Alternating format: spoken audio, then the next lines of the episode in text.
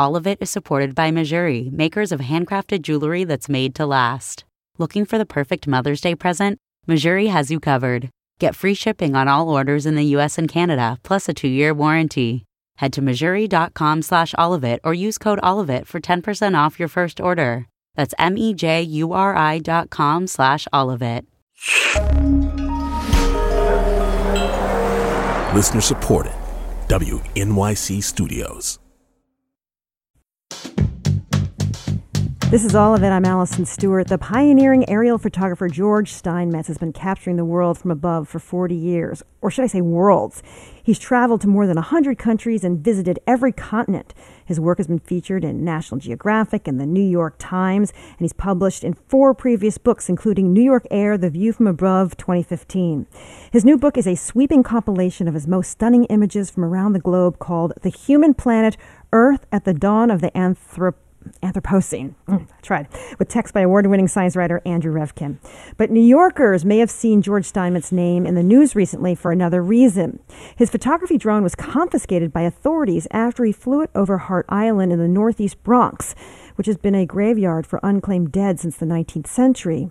In recent weeks, it became a resting place for COVID 19 victims who were unidentified or whose families couldn't afford a funeral. The city's website explains the families may request a disinterment and reburial elsewhere if they confirm a loved one was buried on the island. And the Daily News reports the city will freeze bodies of coronavirus victims to minimize the burials there. Gothamist had reported that rates of the burial on the island had been almost five times more than usual. Steinmetz was flying his drone two weeks ago to capture images of the scene when he was approached by NYPD officers who confiscated the drone and charged him with a misdemeanor based on a 1948 law that limits aircraft takeoffs and landings in New York City airports. The story has put focus on how the city is handling casualties from the pandemic and how transparently it is doing so. George, welcome to all of it. Thank you. So, what is it that you wanted to to actually document? Why did you think it was important to fly your drone over Hart Island and take photos? Well, I was working on a project with uh, CBS News to document how the city had changed under the pandemic, and I, after having documented the city extensively from the air, I thought Hart Island might be interesting because I, I suspected there would be a, an uptick in, in interments there. So, in terms of you have an FAA license, you're an experienced photojournalist. Did you anticipate pushback? No, I didn't. I was really quite surprised. Um, I mean, I knew that uh, flying a drone is is generally I- illegal in New York City, but it's really not enforced outside of like the densely populated mm-hmm. parts of Manhattan. And uh, the, the uh, place where I was operating the drone from was is only about a half mile across the water from Hart Island, so there was really no risk to anyone in flying it. And it was just a, it was the most um, practical way to uh, document what's going on there. And the the law that they cited, what was it? The officer cited? Uh, it's it's a law against what they call avigation, is kind of an antiquated term, and I think it was actually designed so people couldn't, you know, like skydive into Central Park or land a biplane in Sheep's Meadow, and it, it makes it illegal to take off or land an aircraft uh, outside of a designated place like a like an airport or a seaplane port.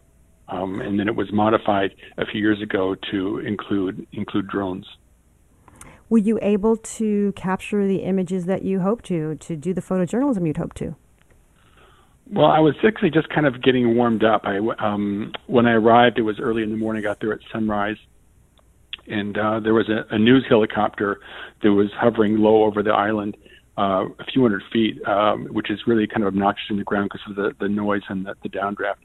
And I waited until that had left before I uh, I, I, um, I flew, but it was um, uh, I, I, I thought it was so early that they wouldn't uh, really have the you know, have the have the coffins out and actually be burying. So it was really a, a scout flight, and I was in the middle of that when they uh, came in and demanded I, I land my drone and seized it.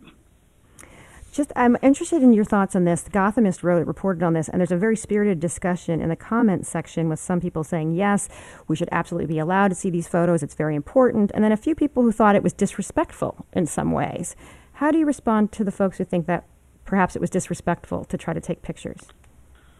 Well, I, I just don't. I really don't um, sympathize with that point of view. Um, I mean, there are no you, you in the photos I took. You can't actually see any coffins. Um, and even if you could, there's no indication of, of who's in them.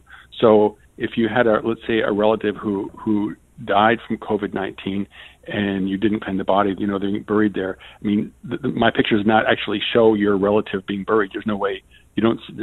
So I just don't see that. Um, and there there are over a million people buried on Hart Island, and uh, and access is extremely limited. My guest is George Steinmetz. He is a fantastic photographer.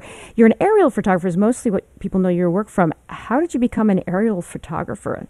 Were you taking pictures before and just decided I'm I'm going to make this contraption that helps me get in the air? What, what made you decide that that was the point of view you wanted to take? Um, well, I've been a general assignment photographer for uh, National Geographic for over 30 years, and the, um, when you do a general co- coverage, you often have to do aerial photos, and that was always the most interesting, the most fun part of the mm-hmm. assignment. Mm-hmm. And and um, and then I got an idea to do a story on the um, on the Central Sahara, and there were no uh, planes or helicopters to hire, and so I had to bring my own, and I learned how to fly a motorized paraglider, and I brought one and started flying in the Sahara, and I really fell in love with uh, piloting and taking pictures at the same time.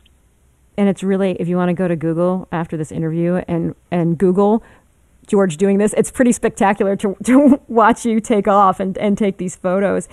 You know, you mentioned in your TED talk that your favorite altitude is between 200 and 500 feet to take pictures. What's best about that altitude?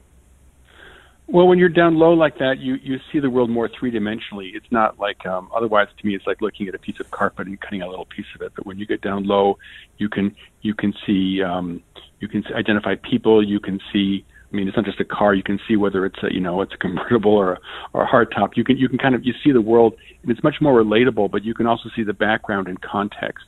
And so I find that the most uh, interesting way to take aerial photographs. It's what I really love to do. And the the drone uh, is it's a really interesting technology because it lets me go a lot lower and be mm-hmm. quieter and less um, uh, less disturbing to what's going on on the ground. So it, it offers a very intimate uh, three dimensional aerial view. Now you describe yourself as an accidental environmentalist. How so? Um, well, when I started, um, uh, I, was, I was working in deserts. Um, I I was interested in looking at the the patterns of them and and uh, the forces that had formed them. I studied geology in college, and I found them mm. uh, fascinating, like the Earth with its living skin peeled away. Um, but as I traveled more and more, I, I started to see that the um, that the Earth was changing rapidly, and even these um, really uh, sterile, remote environments were being impacted by uh, by humanity. And I, I saw that um, that people needed to to know what was going on out there. And so I, I'm not don't really perceive myself as an activist, but I do want people to uh, understand the impacts we're having on our planet. The name of your book is The Human Planet Earth and the Dawn of the Anthropocene. What is it you wanted to accomplish with this work that you hadn't done with your other works, your other books? Well, I, I think that we, we've gotten to kind of a, a, a tipping point where where humans have become the the dominant uh, force in the planet. And I mean, we've converted uh, like 40 over 40 percent of our land mass to, to agriculture, and um, you can't you can't fly over almost any part of the planet without seeing uh, the the the mark of humanity. And we're now we've you know we're changing the climate. Um, you can find you know layers of of uh, of, of ash from industrial processes all you know even in the remotest parts of Greenland and, and so uh, we're having a profound effect on our planet. And I think we need to maybe rewrite the narrative of man versus nature to man with nature.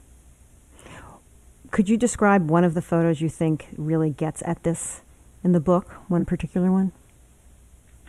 Um, um, I mean, one of the most disturbing places I went was actually that was the Dead Sea in uh, on the Israeli-Jordanian border, where you can see the uh, the the Dead Sea is dropping by uh, by over three feet a year because all the water that used to flow into it is being extracted for human use. And this used to be the Garden of Eden, and you visit it now, and there's virtually no topsoil, there's no water, it's it, it's lifeless, and we're just mm. um, I think it's just you know it's, it's a, the promised land was promised to too many people, and we're just you know it's been overexploited, and we're sucking the life out of it, and I think that's um, to a lesser extent, we're doing that to the rest of the planet, and I, I think we need to be more uh, aware of our impact.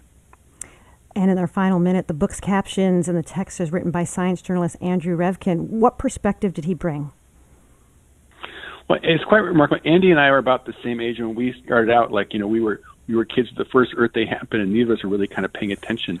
Um, but the, the Earth's population is, is is you know more than doubled since I was a kid, and you you see that that impact everywhere. And he and I, he was working for the Times, I was working for the Geographic, but we went to virtually the same places and came up with the same conclusions. Yeah. It was kind of a a case of you know convergent evolution in thinking. Did you get your drone back? I have not gotten my drone back, Okay. and um, even you know I I what. I had, but my experience was not a, a one-off incident. Um, there's. N- P- NYPD is still stopping people from uh, flying over Hart Island or, or for even photographing from the waterfront, and so there's something very odd there that they don't want people to see.